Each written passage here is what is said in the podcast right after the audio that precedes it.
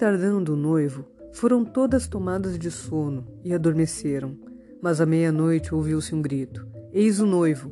Saí ao seu encontro. Então se levantaram todas aquelas virgens e prepararam as suas lâmpadas, conforme São Mateus capítulo 25, versículos 5 a 7. No verão de 1844, os adventistas descobriram o engano de sua anterior contagem dos períodos proféticos e chegaram a uma posição correta. Os 2300 dias de Daniel capítulo 8, versículo 14, que conforme todos criam, se estenderiam até o segundo advento de Cristo imaginava-se que terminariam na primavera de 1844.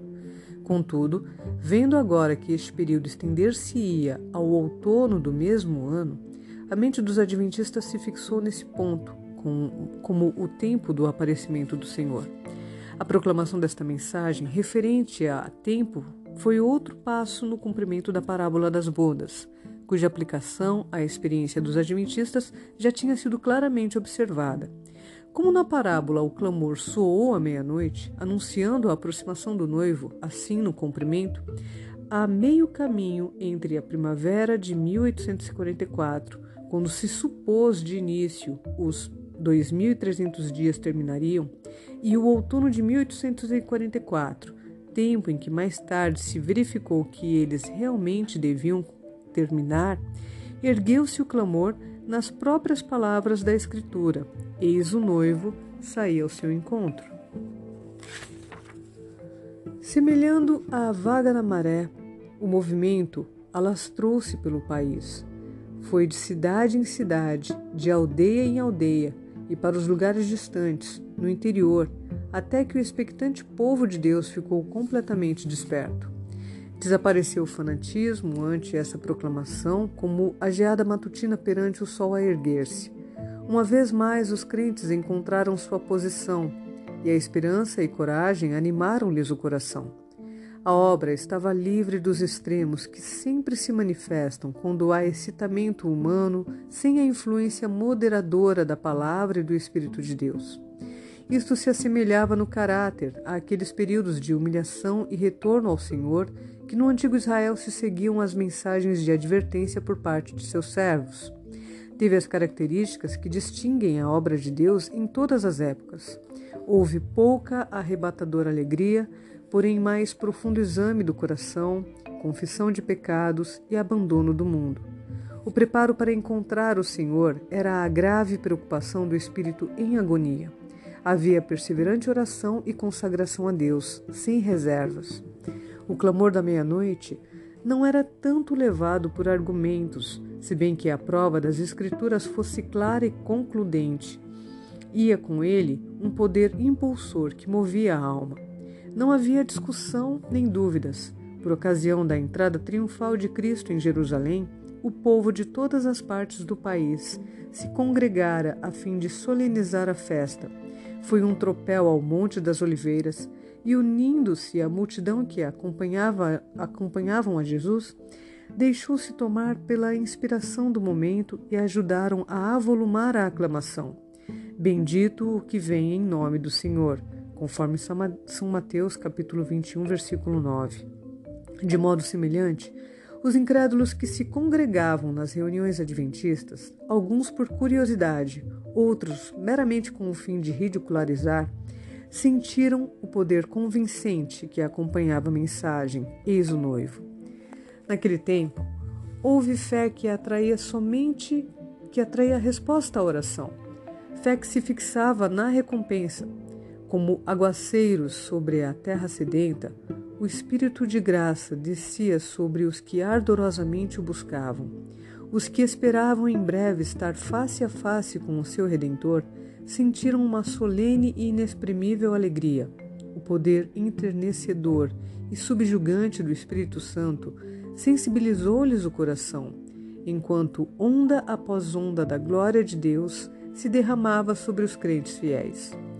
Cuidadosa e solenemente, os que recebiam a mensagem chegaram ao tempo em que esperavam encontrar-se com o Senhor. Sentiam como primeiro dever, cada manhã, obter a certeza de estar aceitos por Deus. Seus corações estavam intimamente unidos e eles oravam muito, com os outros e uns pelos outros. A miúde se reuniam em lugares isolados para ter comunhão com Deus, e dos campos e bosques, vozes de intercessão ascendiam ao céu. A certeza da aprovação do Salvador era-lhes mais necessária do que o alimento diário, e se alguma nuvem lhes toldava o espírito, não descansavam enquanto a mesma não fosse dissipada. Sentindo o testemunho da graça perdoadora, almejavam contemplar aquele que era o amado de sua alma. Mas, de novo, estavam destinados ao desapontamento. O tempo de expectação passou e o Salvador não apareceu. Com inabalável confiança, tinham aguardado sua vinda e agora experimentavam o mesmo sentimento de Maria quando, indo ao túmulo do Salvador e encontrando-o vazio, exclamou em pranto: Porque levaram o meu Senhor e não sei aonde o puseram. São João capítulo 20, versículo 13 tem essa passagem. Um sentimento de temor, o receio de que a mensagem pudesse ser verdadeira, servir a algum tempo de restrição ao mundo incrédulo Passado que foi o tempo, esse sentimento não desapareceu de pronto.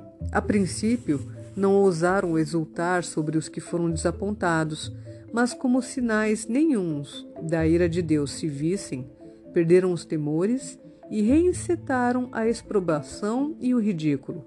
Numerosa classe, que tinha professado crer na próxima vinda do Senhor, renunciou à fé. Alguns que se sentiam muito confiantes ficaram tão profundamente feridos em seu orgulho que pareciam estar a fugir do mundo. Como outrora Jonas, queixavam-se de Deus e preferiram a morte à vida. Os que haviam baseado suas fés nas opiniões de outros e não na palavra de Deus, achavam-se agora novamente prontos para mudar de ideias. Os escarnecedores ganharam para suas fileiras os fracos e os covardes, e todos estes se uniram para declarar que não mais havia motivos de receios ou expectação. O tempo havia passado, o Senhor não viera e o mundo poderia permanecer o mesmo por milhares de anos. Os crentes fervorosos e sinceros haviam abandonado tudo por Cristo, desfrutando sua presença como nunca antes. Conforme acreditavam, tinham dado o último aviso ao mundo e, esperando serem logo recebidos na companhia do Divino Mestre e dos anjos celestiais, tinham em grande parte se afastado da multidão incrédula. Com intenso desejo haviam orado: Vem, Senhor Jesus, e vem presto. Mas ele não viera. E agora, assumir de novo o fardo pesado dos cuidados e perplexidades da vida, suportar as exprobrações e zombarias de um mundo escarnecedor, era em verdade uma terrível prova de fé e paciência.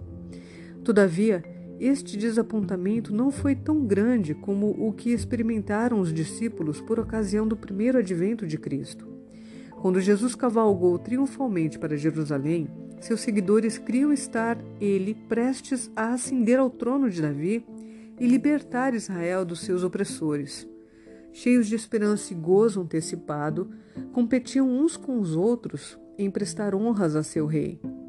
Muitos lhe estendiam no caminho seus próprios mantos, à guisa de tapetes ou à sua passagem, cobriam o solo com viçosos ramos de palmeira. Uniam-se em entusiástica alegria na aclamação, na aclamação festiva: Hosana ao filho de Davi.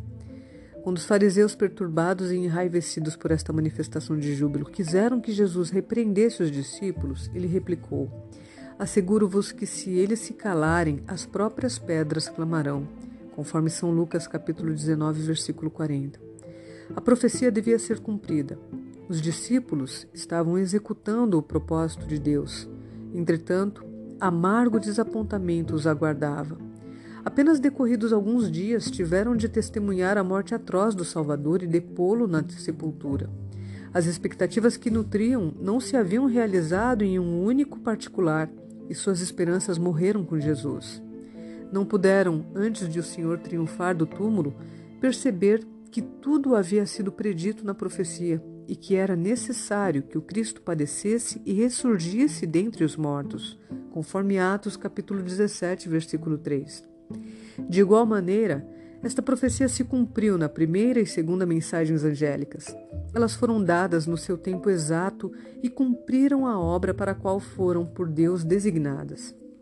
O mundo estivera a olhar na expectativa de que, se o tempo passasse e Cristo não aparecesse, todo o sistema do Adventismo seria abandonado. Mas enquanto muitos, sob forte tentação, deixaram a fé, alguns houve que permaneceram firmes não podiam identificar erro algum em sua contagem dos períodos proféticos. Os mais hábeis dos seus oponentes não conseguiram subverter-lhes a posição. Verdade é que houve erro quanto aos eventos esperados, mas mesmo isto não podia abalar-lhes a fé na palavra de Deus. Deus não abandonou seu povo. Seu espírito ainda permaneceu com os que não negaram temerariamente a luz que tinham recebido e nem acusaram o movimento adventista. O apóstolo Paulo, olhando através dos séculos, escreveu palavras de animação e advertência para os provados e expectantes nessa crise. Não abandoneis, portanto, a vossa confiança. Ela tem grande galardão. Com efeito, tendes necessidade de perseverança para que, havendo feito a vontade de Deus, alcanceis a promessa.